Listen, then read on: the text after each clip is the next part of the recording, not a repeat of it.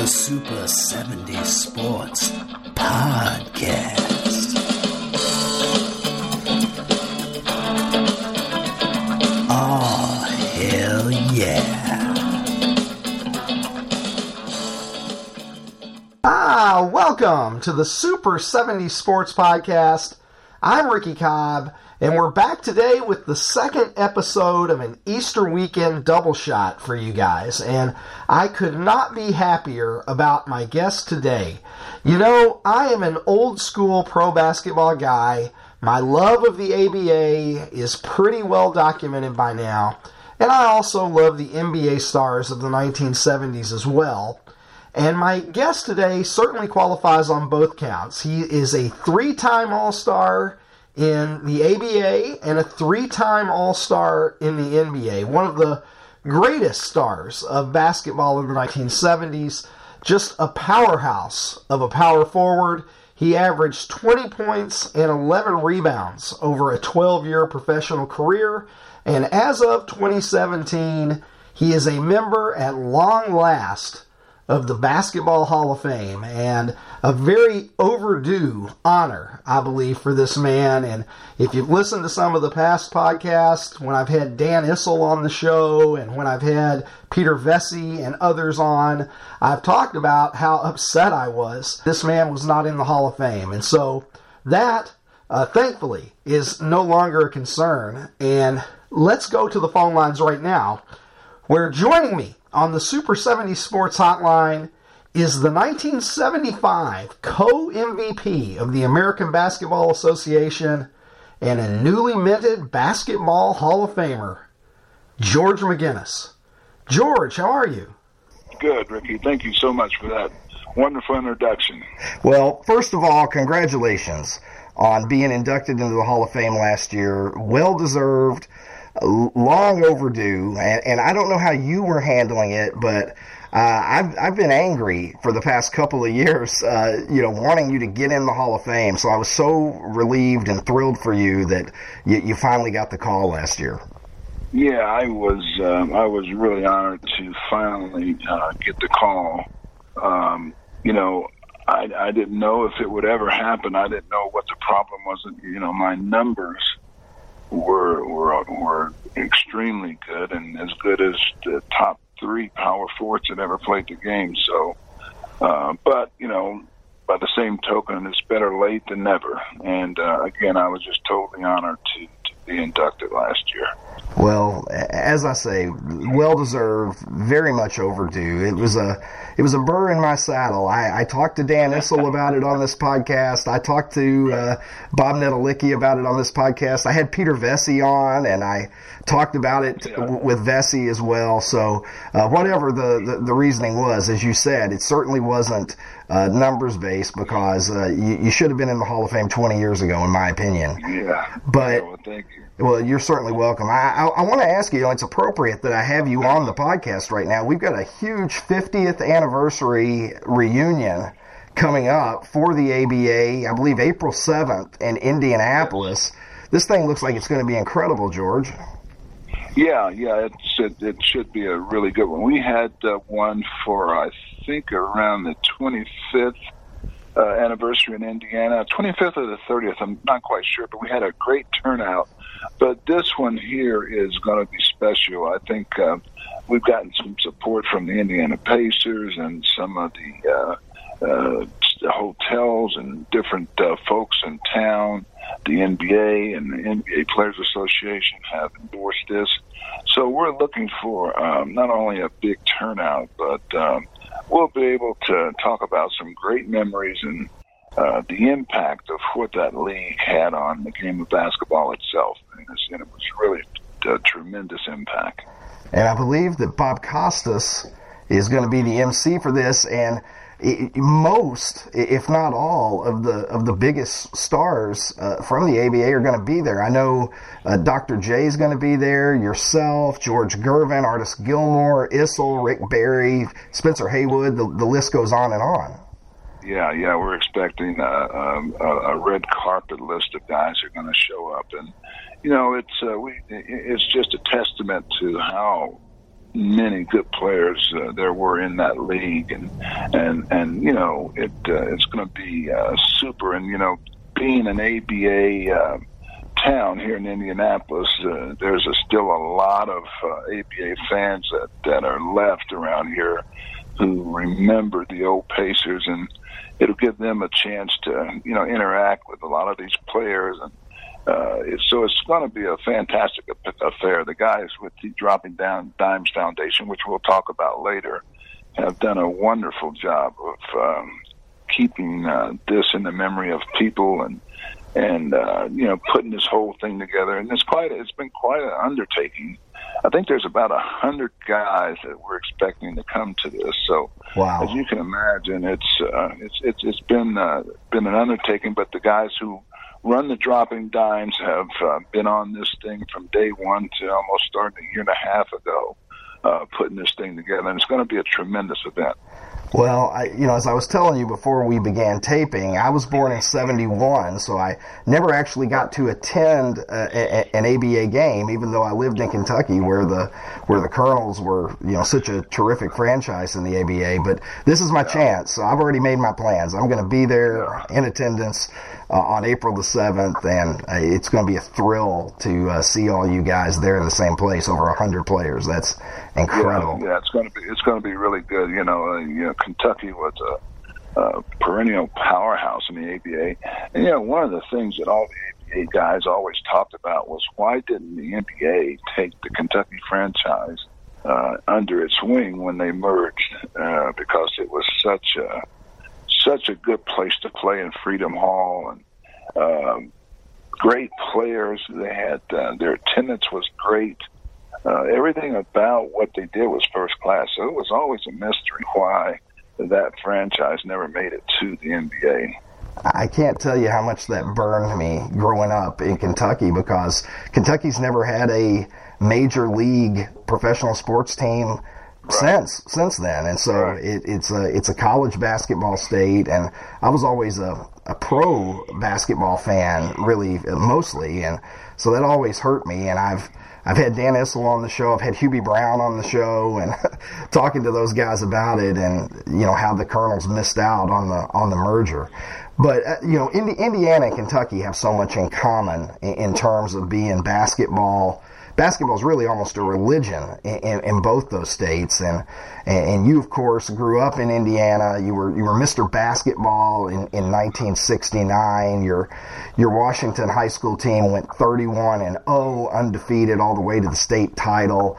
Uh, what was it like? I mean, being Mr. Basketball in Indiana, I don't know if people outside of the, uh, the, state of Indiana or the neighboring states really can fully comprehend what a huge massive deal that is.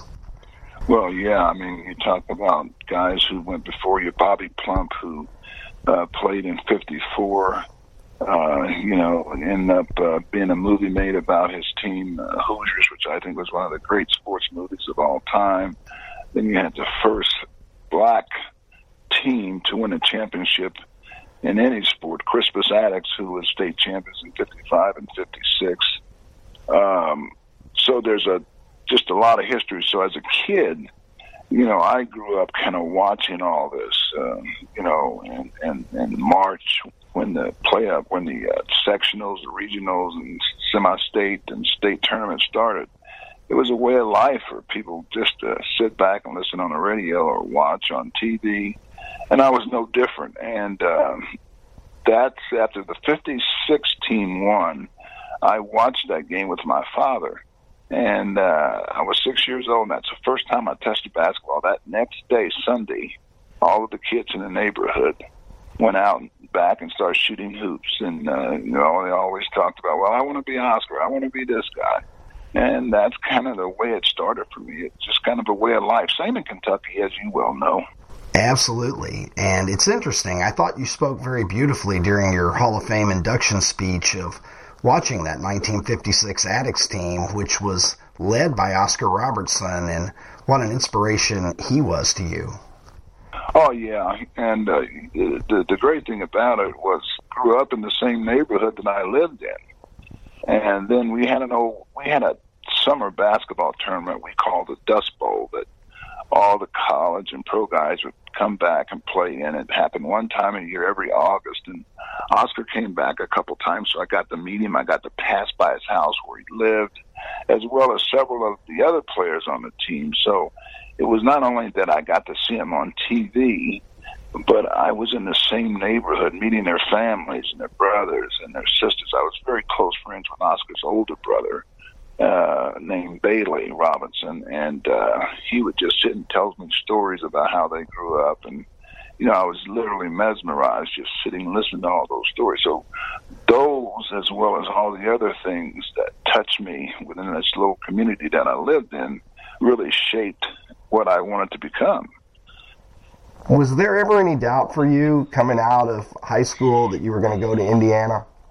No, pretty much. Um, I, I pretty much knew that I wanted to go to Indiana about the end of my junior year. Um, my high school coach at that time, a guy by the name of Jerry Oliver, had taken a job as, an assistant coach right after our junior year at IU.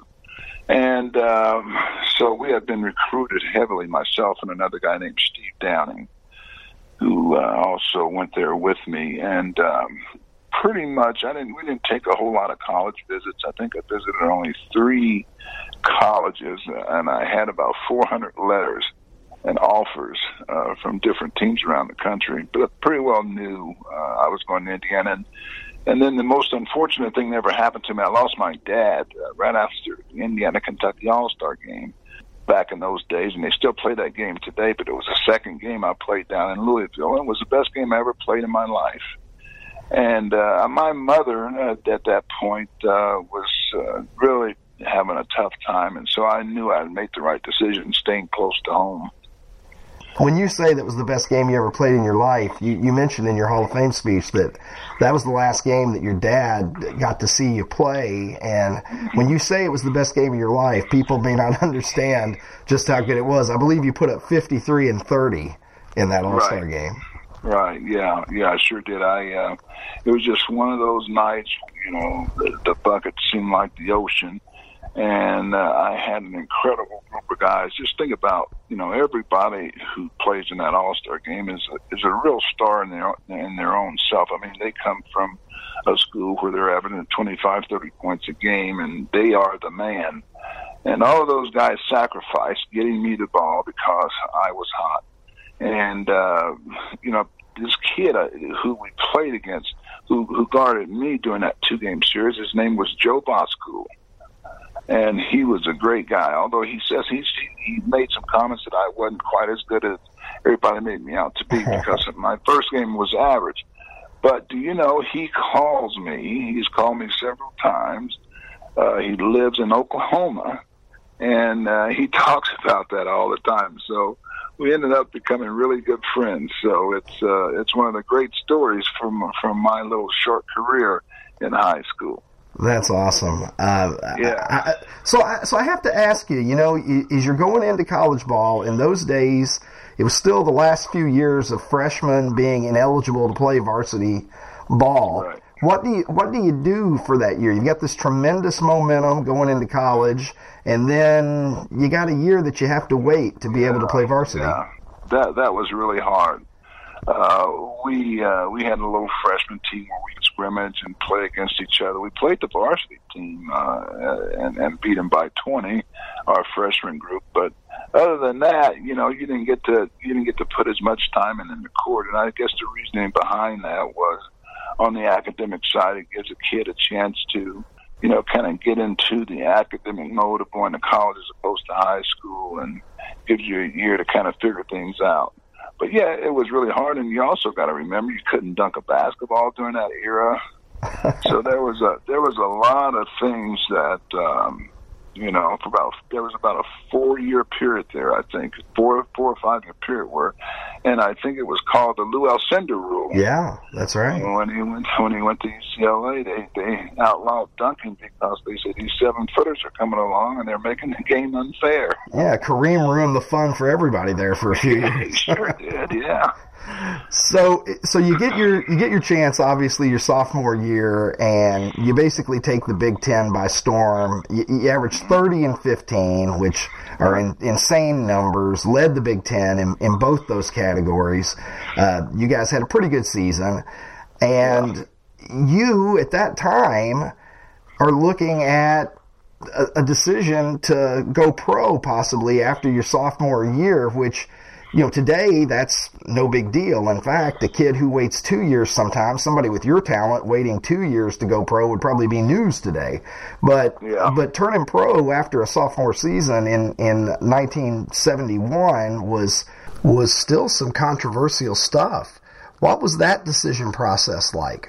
It was un- unheard of. Spencer Haywood, who was the first guy who challenged the NBA uh, in terms of coming out early or challenge basketball, period.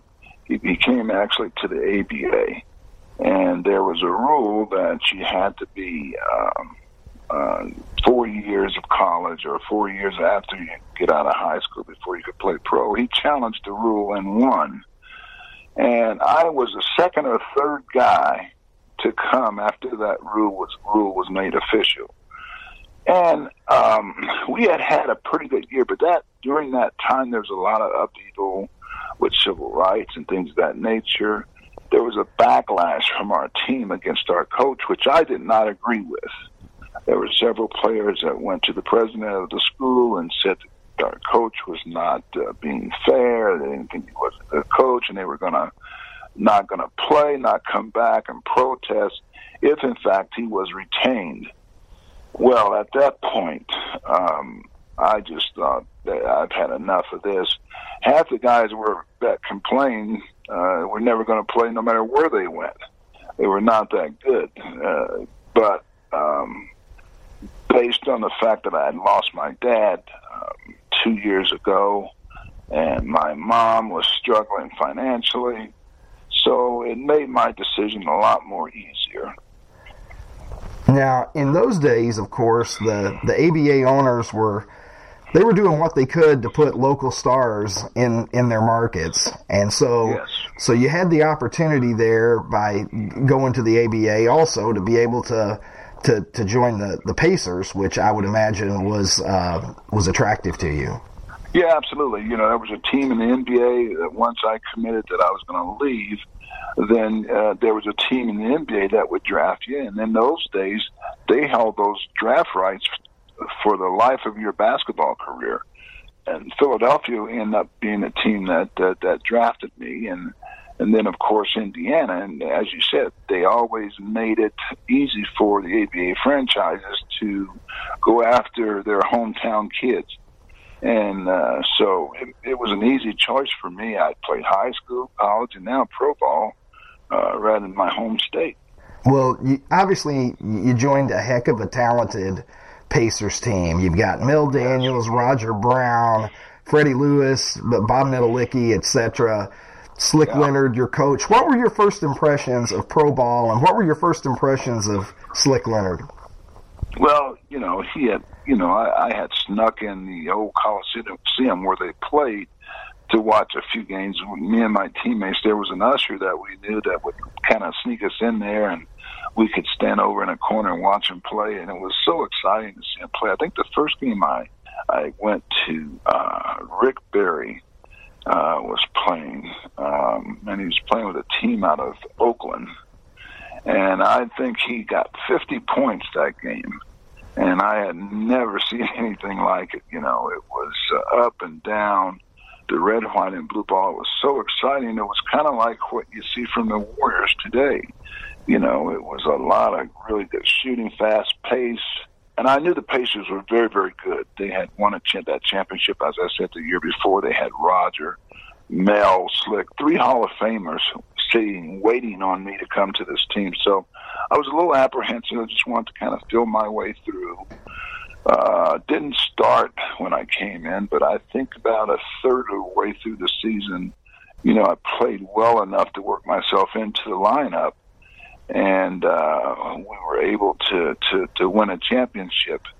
I I took the slick Leonard like a duck to water. You know, he was uh, he was quite a character. I'm pretty sure Neto told you a lot of slick stories if you talked to him. He did, in fact. yeah, yeah, yeah. but he was he was a really a really outstanding coach, a really good playoff coach. He was uh, had a real feel for what the defense was trying to do. And, you know, in the playoffs, we got to make adjustments because, you know, in those days, we played the same team eight, nine times in those days. And uh, they knew what, they knew their personnel and they knew the plays that you were running. So he was good at, at shifting things around in a playoff uh, environment. But uh, he was he was very kind to me. He had a lot of success in in, in the ABA, and it was just a lot of fun playing with. Uh, all those veteran guys as well as all the other players on the team. Well, you averaged 17 and 10 that first year as you mm-hmm. blended into this talented veteran team. 70, right. 73, you guys come back and you repeat. But during that 1972-73 season, you really started to emerge as a as a dominant force. Yeah. Well, at that time, um, you know, you think about Roger Brown he got blackballed from basketball for um, take he got taken advantage of by a guy in New York, and they say he and Connie Hawkins uh, took some money gambling, or so took a bribe gambling on a game, and which later uh, proved not to be the case because they took the trial the thing to court and they won their case. But they had lost six or seven years. I think Roger was 27 or 28. Uh, was his first year with the Pacers. So uh, and they had played three years prior. So by the time my second year came around, they had gotten older, and uh, you know it slowed down a step. Uh, Mel, he, Neto, they were over thirty, and um, so you know it was pretty easy for me to start kind of. You know, I was starting to fill my oats, and I starting to take a little bit more of a leadership role and things of that nature. Well, you averaged 27 and 12, and that season came down. You had a chance uh, to, to beat the Colonels in the finals in six games in your own building, and the Colonels won that game to, yes. to even it up, and they, they took the momentum back to Louisville with them for game seven. Tell me a little bit about what it was like going into that building, facing that team, Artis Gilmore, Dan Issel, Louis Dampier, those guys and beating them on their court in in an elimination game for the title. Well, you know, uh, they they obviously felt the same way we did after they beat us in the sixth game because they played one hell of a game. Uh, Dan was terrific. Um, Gilmore was great, and Louis Dampier that don't seem like he ever missed a, an open shot. But uh, you know, out of those three championships that the Pacers won, all of them were won on the road. We never won a seventh game at home. Um, but uh, I, I don't know. It was just uh, it was just one of those grinded out uh, type games, and uh, we kind of you know stayed close. And then you know at the end, that fourth quarter, we got a pretty nice little lead, and we held on to it, and was fortunate enough to beat those guys but um, they were they were one of the great elite teams in, in the NBA and the ABA. And then when they got Hubie Brown, who I think is just uh, one of the great coaches of all time, he he was a perfect coach for that team. They were completely different to play against when Hubie got there as opposed to before. I don't think we'd have won that seventh game if, if Hubie Brown would have been the coach that, that year. I'm convinced that Hubie is a genius. I, yeah. I, I, had him on this podcast, and I would ask Hubie a question, and Hubie was gone for 15 minutes.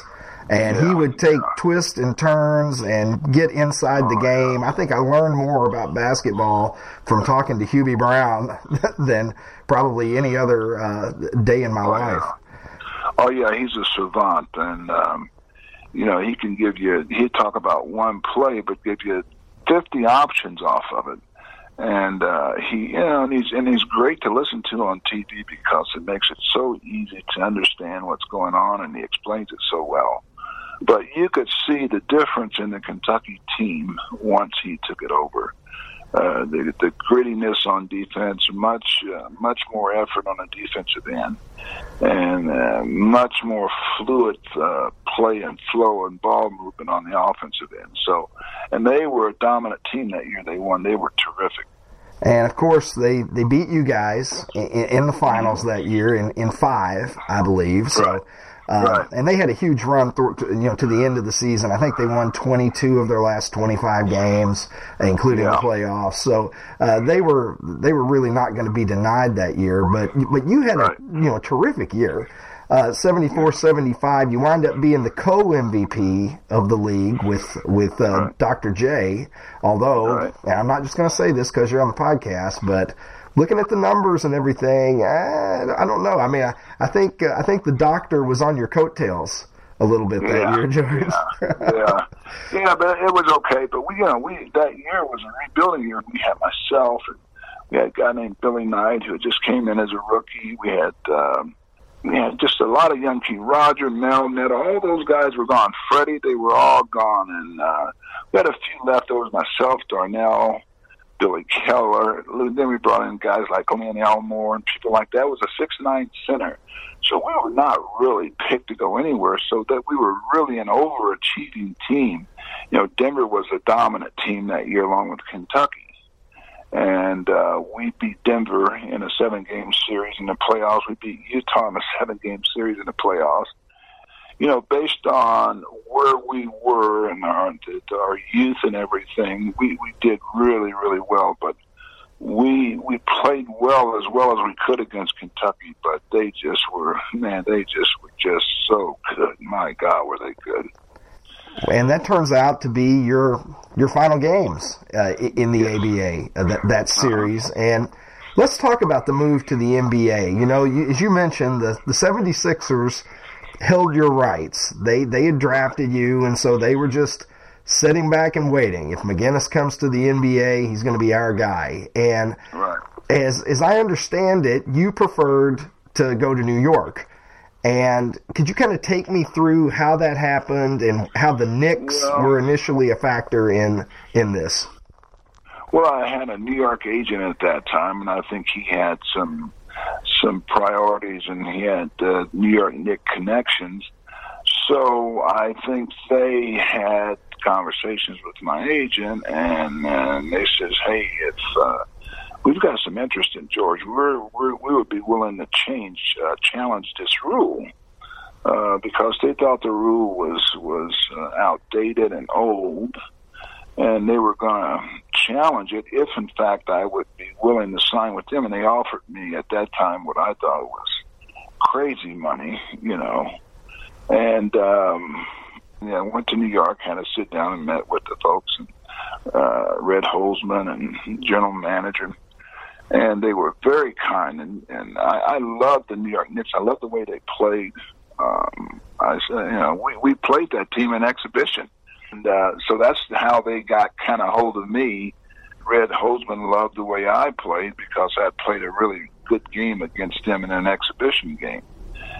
And uh, they said if, if, if, in fact I would sign and they would give me a nice piece of money, a nice signing bonus, which is a half a million dollars, uh, they would indemnify me, and uh, if in fact they lost a case. Well, that's that's exactly what happened, and I signed with the Knicks. I was very happy. Big press conference, and uh, of course Philadelphia um, came back and, and sued, and eventually Philadelphia won that case, uh, and they but they were willing to match the offer that the Knicks gave me. So that's how I ended up in Philly. Was it a situation where you knew that that you were it was time to move on? Uh, in terms of any possibility of staying with the Pacers, there was that was that at all a tough decision to to leave the yeah, franchise? It was, it was a brutal decision, but here's the kind of guy slick is Bob Leonard, our coach. He says, George, you know, uh, you know how we feel about you here. Our league is struggling a little bit right now. We're struggling financially. We do not have the money to pay you. We cannot compete with Philadelphia or New York. You you need to go. It would be like a college coach telling the kids today, you're going to have to turn pro. You go ahead on. You need to take care of your family or whatever you need to do. I mean, that's kind of guy he was, and he he encouraged me. He says, "Nobody's mad at you. You know, this is this is a, this is a business as well as a game at this level." And uh, he encouraged me to to go ahead and go. So that made it a lot easier. But I was torn for sure. Well, as it turns out, you know, Slick was obviously right. I think we had three teams that folded. One team folded before the season started, and two teams folded. You know, not a lot of games into that last season for the ABA. It was just, you know, it had run its course, Yes. unfortunately. So. Here's a question that, that I've always been curious about. You know, people talk about the relative talent levels between the leagues, and as you mentioned uh, a bit earlier, there there were exhibition games between the two leagues, and the ABA always fared quite well in those. Going into the NBA in 1975, obviously you made the transition just fine. You were a first team All NBA selection, but how did you assess the differences between the two leagues? Well, you know, it was. Um, I was really surprised at uh, the slowness. It was like a slow, grinded out type of game they played, where they walked it up, and everything was predicated on the big guys down low, and then the way the guys played guards or some of your small forwards got their shot was after you got the ball in down low, if there was a double, triple team, uh, when the ball was passed back, that's where your production of points would come uh, from your smaller players. It was a whole different concept than than I was I was used to. It was like um, I had been on a quarter horse or a thoroughbred, and now I'm on a mule. You know, just kind of slow walking and and uh, I was I was really surprised. I'd seen games on TV, and you know every kid wanted to play in the NBA, but I just knew that our guys, our our, our stars in, in the ABA would do very very well in uh, in the NBA. There was only one, maybe two power forwards that put the ball on the floor at that time in the NBA. So I had an easy time if I could get my guy out above the free throw line, and I could just make a couple dribbles and get around him because all they wanted to do is bang you down low, which is what they did in the league at that time. And uh, but it was it was not a tough transition at all for me. Well, as you alluded to earlier, I mean, the modern NBA game that we see today is definitely it's definitely the descendant of the ABA game, not the Sure. not the descendant of the NBA game of the 1970s by any means. No, no question about it. You know, and uh, then you know when the leagues merged, it was pretty well proven how great our league was. If you looked at uh, the All Star game, uh, the All Pros, how well our guys did in the NBA, um, and then you know taking some of the things their their All Star game was our All Star game way back when. You know the three point contest, the dunk contest. That's all started in the ABA and uh, so it, it, gave um, to me a lot of credence to our league based on what we did. We knew what we did at that point meant something because you see what it's turned into today. Know, dunk contest is watched all around the world. It's one of the premier events in the game and, and during the All Star weekend. And it all started in, in the ABA. All right, let's talk about the merger. You mentioned the, the, the merger year 76 77. Mm-hmm. The, the Nets deal Dr. J to the to the 76ers. And now we have the excitement of McGinnis and Erving together on the same team. Right. What are your recollections of that, and how did you feel about? Because obviously you were the big dog in Philadelphia, and now you got another alpha coming to the team. Were there any concerns about how that was going to gel? Not really. Um, no, I mean, we, you know, I knew Julius really well. We were good friends. Uh, the team came to me and told me we have a chance to get Dr. J. And what do you think? I said, hey, man, you got a chance to get him. Get him. You know, we went to the finals that first year we got him. And um, so, but being in this situation and being in a big city like Philadelphia with all the different papers and news outlets, there was always a section of the press who tried to play that our team didn't get along. I mean, Jews didn't like each other, this, that, and the other, which was totally untrue. And we sold out almost every game that we played on the road except a couple three because we played in the Superdome in New Orleans. But every place we played, we sell out. And um, I, I was honored to be able to play on that team, even though we got beat by a really good Portland team in the finals of that 77 team. Uh, it was such an honor to be on a team like that that um, we we kind of set the tone. You know, it says, well, that's stacking it up two guys. And I look at you look at the Boston Celtics, the players they've had over the years, and they were one of the biggest complainers about that team. It says, yeah, that, that's going to hurt our league when you start stacking all this talent up on one. Nobody wants to hear that from the Boston Celtics. Yeah, exactly. so you know, you guys came back the next year, won 55 games. You actually won more games in 77, Right. 78. You got upset in the playoffs, but Right. you know, but as you say, the, the the Philadelphia papers, people are chirping about things, and and quite frankly, you know, uh, uh, you know, some of the blame for whatever perceived problems there were, you know, was falling at your feet. Yes, yes. You know, there's there's whenever there is expectations that are not met there's always blame at somebody's feet, and um, so it was clearly thrown my way.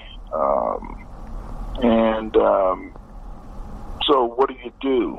You know, if you don't feel like you're wanted and they want to move you, you, you, you know, you go ahead and you take you, you, you bite the bullet and you go, and that's what I did.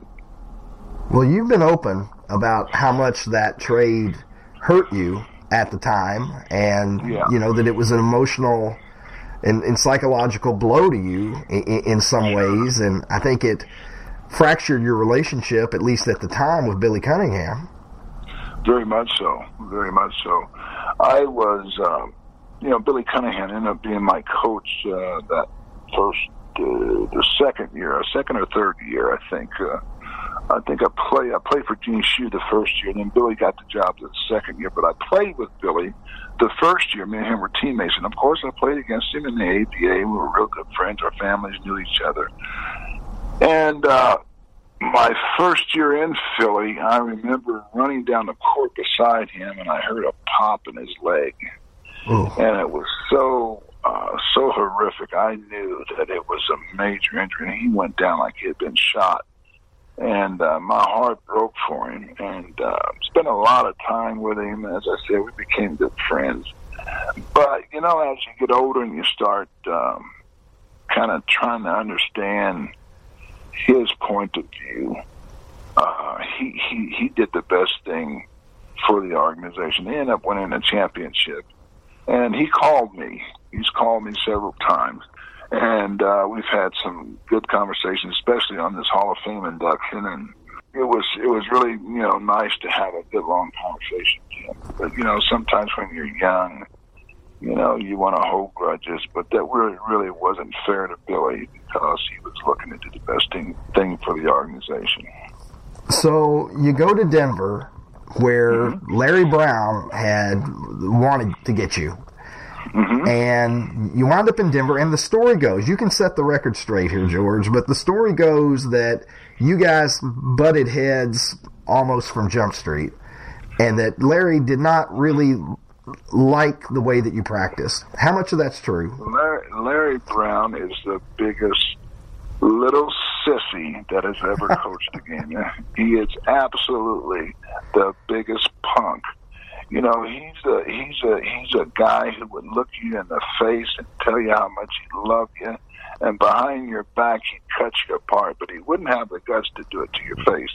You know, I, I played against Larry Brown, and uh, we played him in Denver, and uh, Freddie Lewis uh, smacked him around a little bit, and I had to pull Freddie off of him one game because he wanted to kill him. But I I do not like people who uh, he he he he always loved to talk to the press, you know, and he would go to the press, and he was such a great coach, and he was a very good coach. Uh, but his personality was he was such a wimp Uh, he he talked about integrity and this and that. Well, what about you know if you're gonna if you're gonna preach it, you got to live by it too. You know, everywhere he's coached and he's left, he's left it in shambles. You know, in Denver and all the teams he coached, they, were left in shambles. And then he got called for cheating at UCLA, uh, doing some awful things at Kansas. And then MS uh, with this last college where he was in Texas, he he got caught doing things. So if he's if he's going to sit around and talk about other players, then he's got to be able to take it. And when he says stuff about me, I will go right back at him like I'm talking to you, and let let it be known that he is a punk. How tough of a situation is that to be in a place where you've got to perform, but you've got this uncomfortable dynamic with your coach? I had never had a situation like that ever. It, it was this I was not a good person, I was not a good guy. And I had never had anybody say that about me. And then I says, well, you know what? I can't, I can't, I'm not going to sit here and take this. I'm not going to take this from him. So if Larry Brown saw me today, he'd run across the street to avoid me.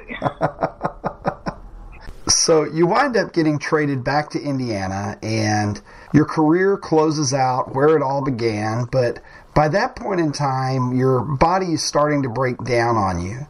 Sure, absolutely. One of the things that I'm always interested in when I talk to a world class athlete, and obviously, you know, one of the things that people say about you first is, you know, what a physical powerhouse you were. Um, you know, even other NBA talent guys, when you hear NBA and ABA talent guys start marveling at the physical prowess of another guy, you know that he's he's he's on a on a higher level indeed. And so, what's it like to be at age 31, which in just about any career in the world, other than professional athletics, age 31, you're just getting started. But to know that this thing that you have excelled at on a world stage, your body is not going to be compliant anymore. Well, if you go back and you think about those times, uh, it was very rare that you see a guy played more than 12 or 13 years. A 13 year career during the, you know, the era that I played in would be phenomenal. Uh, no one played that long. There was no summer uh, programs or workout schedules that you had. When I first joined the Pacers, there was four guys on the team that had summer jobs. Wow! And uh, so you went to training camp to get in shape. So it, it, it's more because the money now is so big. It's it's a year-round sport where these guys have trainers and special diets and things of that nature. Uh, that was not prevalent when I played guys, uh, you know, in the summer, you ran around and tried to make extra money or whatever you needed to do. And then you got in shape uh, during training camp. So as a result, uh, careers didn't last as long. You look at guys great as Larry Bird, and uh, he, he played 13 years, and he told me that uh, starting in year about 10 or 11, he knew he, he thought each one of those years he, he might have to have to give it up because he was hurting so much, you know. Well, what do you think today when you hear like all the, you know, I'm going to call it whining of players yeah. who they don't like back to backs and yeah. so on and so forth. And I'm thinking, yeah. you know, I mean, in your era, this was just this was just the way of life. Yeah, yeah. I mean, you know, you go on a ten day road trip and you play eight games, and um, you know you flew commercial, and uh, yeah, yeah. It's it's a it's totally different today. But you know, every generation is softer. I got a kid and I got grandkids, so I see it in them. You know, it's uh, it's a whole different uh, world with our children, and you know, I guess we all want to make our children's lives a little bit better than ours, but. Um, I think generally people in my age group do get a little fed up with all the whining that some of the athletes do uh, today because boy do they have it good they make uh, they make incredible money um, and um, just, just just some of the little things that they complain about is it's uh, it's kind of ridiculous, but uh, you know it is what it is. So, so what do you do in your early 30s, i- and you're looking on to the next phase of life? How does an athlete make that transition back into the civilian world, so to speak? It's it's always hard. The first year or two is hard because you're used to being around all the guys. You have all this camaraderie. That's kind of like your second family. So you kind of wane. You got to wane yourself from that. I we we moved out to Denver, Colorado. Uh, went back out there because I love the outdoors. I, I love the fish. Uh, I love being up in the mountains. I, I learned to snow ski. I went to Alaska in the summers and fished there. And I did that for about five years. And then at some point I said, you know, I knew I made good money, but my money was not going to last for a lifetime. So I knew I had to come back and, you know, figure out, you know, what I wanted to do. And uh, we moved back home, and I uh, got involved with a lot of different companies. I, I started broadcasting. I broadcast Butler basketball. I worked for the uh, three years for the Colts. I worked as a mentor for the you know Indianapolis Colts, and that was pretty neat to be around a professional football organization and saw how all that happened. It was a whole different mindset where I had never played less than 100 games a year. They played 16, but every every game was like a seventh game playoff Right. uh, for them. It was it was that important. So that was that was interesting. I worked for the Pacers. I did some of their games, and then um, about 1992, I, my wife and I were out to dinner with uh, some folks who had talked about doing something on my own. So I started a little company in 1992 that I'm still involved with today, 26 years. So been pretty fortunate, been blessed. Well, that's tremendous, and I want to and I want to talk about the work that you're doing today with the Dropping Dimes Foundation in just a second. But I got to ask you before we move to that uh, uh, about that jump shot of yours, the one-handed jumper that is one of the most distinctive. Maybe maybe that was your signature in a way because Yeah. it's such a distinctive shot. You know, to see McGinnis go up in the air with that left arm you know, off to the side and just a, a true one-handed jump shot. How did that become your shot, and how many times did coaches try to change it when you were young? Every every every coach I ever had tried to "What the hell is that?" Uh, but uh, I broke my hand. I broke my left wrist. I fell off a horse when I was about twelve years old, and I had a pretty clean break right in my wrist. So I wore a cast. Um, I don't know if it was about three months. So I just started shooting. Uh, with, I always had big hands for for you know even when I was a young kid and that's kind of how it started. And then I, I, I used to watch Oscar, and I was trying to emulate him, and it just developed this terrible habit of shooting with one hand. Then when I my hand healed up, I tried to put the other hand on it. Hell, I couldn't shoot it in the ocean. so that's that's kind of how that all happened. And uh, basically, after you know you know, when I was playing, you know, they they just never they just said, hey, you know, you're shooting pretty, you know, the bucket's going in half the time, so we're not going we're not going to fool with you. Yeah, don't fix it if it's not broke. I mean, Yeah, McGinnis is averaging 25 or 30, so he's doing something right. right.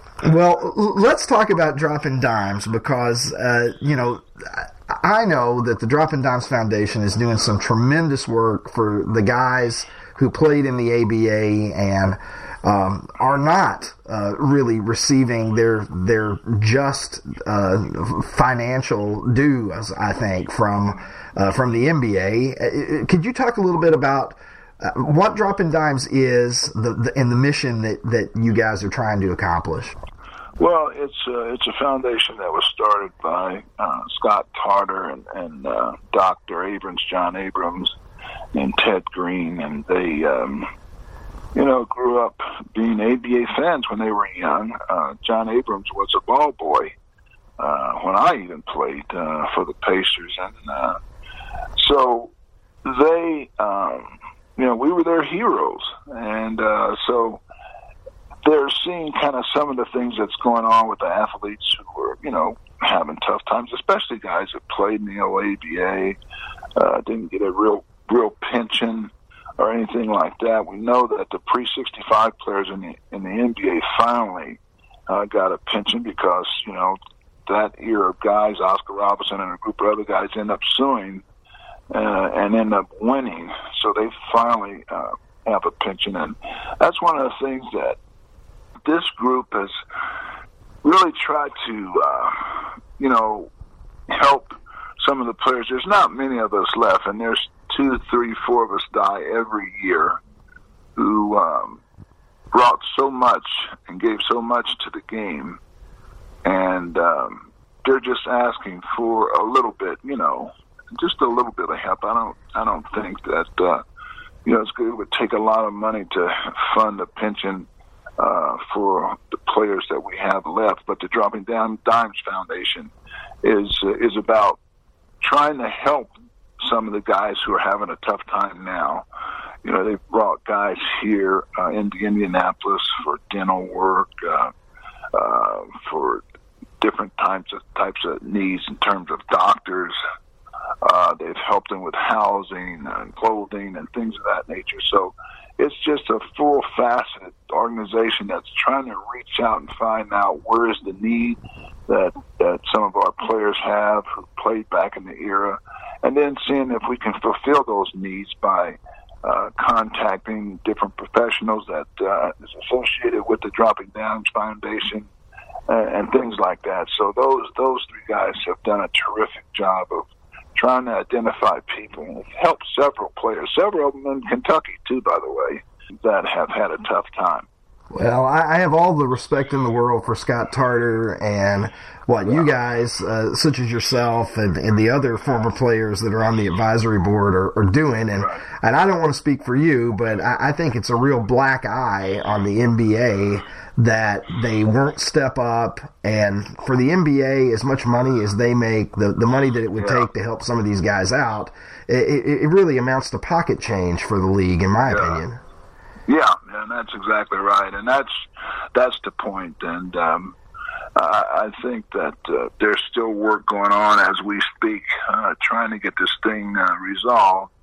Hopefully, we'll have a good conversation about this when uh, April seventh at the reunion. Uh, Bob Costas is a is in our corner, and so he's gonna he's gonna lend his name and his support to to the cause and we've got some we got some other high uh, high ranking players, not only ABA guys but NBA guys who want to support this. So hopefully we're going to get a good outcome.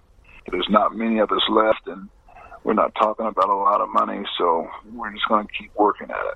Well, George, as you said, you guys in the ABA, you were our heroes when we were kids, and and you guys still are. Uh, what a pleasure to have you on the show today congratulations again on the Hall of Fame enshrinement, and I hope that I see you in Indianapolis on April the 7th. Oh, you bet, Ricky. Thank you so much, too, man. Really a pleasure talking to you.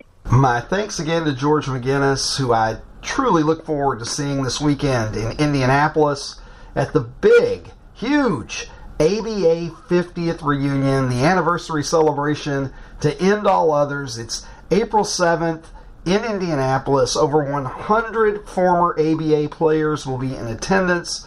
They're going to announce the 50 greatest ABA players of all time. It's really just, with no exaggeration, a once in a lifetime event. I'm going to make a weekend of it, and I just cannot wait. Now, if you're also interested in attending this event, you can go to droppingdimes.org backslash ABA underscore 50th. And they're going to have all the information for you right there on the site. And I hope that I see you there. And if you decide that you are going to come to the event and join the festivities in Indianapolis, shoot me a direct message on Twitter. Let me know that you're going to be there, and I'll be happy to meet up with you and say hello. My guest next week is the 2011 National Sportscaster of the Year. You know him as the play by play voice of college basketball on ESPN, the former play by play voice of ESPN's Sunday Night Baseball.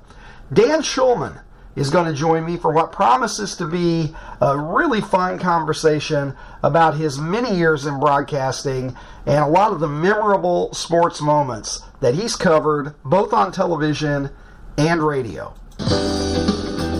So make sure that you tune in next time and join me, Ricky Cobb, for another episode of the podcast that I know that you'll never want to miss the Super 70 Sports Podcast.